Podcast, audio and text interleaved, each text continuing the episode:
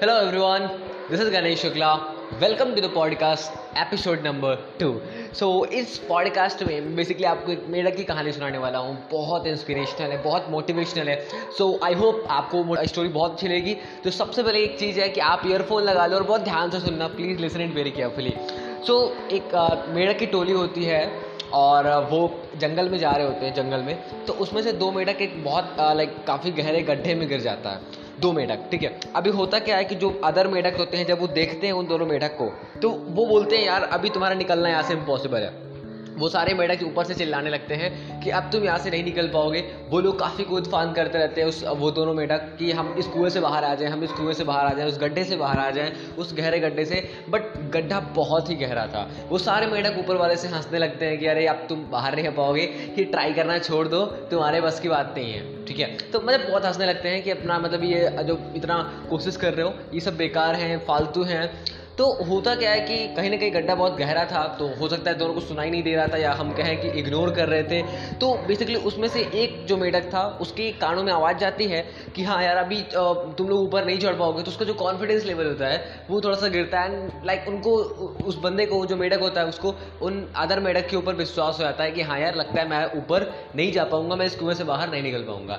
तो exactly exactly वो जो मेढक होता है, वो क्या करता है? वो जो ट्राई करता रहता है, वो उसको छोड़ के एक किनारे बैठ जाता है और ट्राई करना भी छोड़ता है, कूद फान करना छोड़ता है। बट दूसरा मेढक अभी भी ट्राई कर रहा है। हो सकता है उसको उनकी बातें ना समझ में आई हो या फिर ना सुन पाया हो। He is still trying and keep trying keep trying keep trying वो बार बार कूद फान कर रहा है, कूद फान कर रहा है एंड एग्जैक्टली होता क्या है? After one hour two hour के स्ट्रगल के बाद, हम कह सकते हैं एक दिन, दो दिन के स्ट्रगल के बाद फाइनली उसको वो रिज़ल्ट मिला, वो आउटकम मिला जो उसको चाहिए था। फाइनली वो उस कुएँ से, उस गड्ढे से बाहर आ जाता है और वो बाकी सारे मेढक उससे बोलते हैं, यार, तुमने मेरी बात सुनी नहीं थी क्या?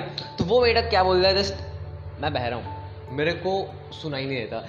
तो कहीं कहीं लाइक हमें बहरा होना भी हमारे लिए कितना प्रॉफिटेबल है। क्योंकि उस टाइम पे अगर वो उन लोगों की बातें सुन लेता तो हो सकता था कि वो भी ट्राई करना बंद कर लेता और आज वो ऊपर नहीं आ पाता as compare to other method ठीक है? वो जो दूसरा मेथड था, उसके कंपैरिजन में अगर उसने भी उस बात को सुन लिया होता उन लोगों की तो वो भी आज ऊपर नहीं आ पाता। तो रियल लाइफ की रेस में भी यही होता है। Whenever we are trying to do something new जब हम कुछ नया करने की कोशिश करते हैं, भीड़ से अलग जाने की कोशिश करते हैं तो यार सब पकड़ते हैं। सो वेन एवर आपको लग रहा है कि हाँ यार, मैं थोड़ा सा अदर लोगों से डिफरेंट कर रहा हूँ just trust on yourself believe on yourself and keep doing keep trying keep trying keep trying उन लोगों की मत सुनो जो फ़ील्ड से ही नहीं है। जो उस उस इंडस्ट्री में ही नहीं है। उन लोगों को सुन के हम अपना टाइम वेस्ट करते हैं। ऑल राइट होता क्या है ना, कबड्डी खेला आप लोगों ने? होप आप लोगों ने कबड्डी खेला होगा। और खेला है तो कमेंट बॉक्स में यस टाइप करना।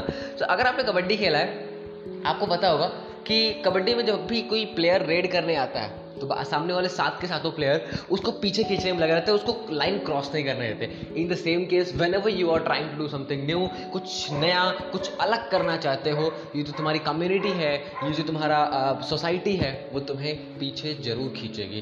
पीछे ज़रूर खींचेगी, लेकिन एक बात याद रखना, निकल वही पाता है जिसके अंदर स्ट्रेंथ होती है। निकल वही पाता है जिसके अंदर हिम्मत होती है और बिलीफ होता है सेल्फ बिलीफ होता है कॉन्फिडेंस होता है, वही उस लाइन को क्रॉस कर पाता है और वही मैथ को जिताता है। आई होप आपको ये पॉडकास्ट बहुत अच्छा लगा होगा। अगर आपको एपिसोड बहुत अच्छा लगा तो thanks for watching this podcast see you soon the next podcast till then bye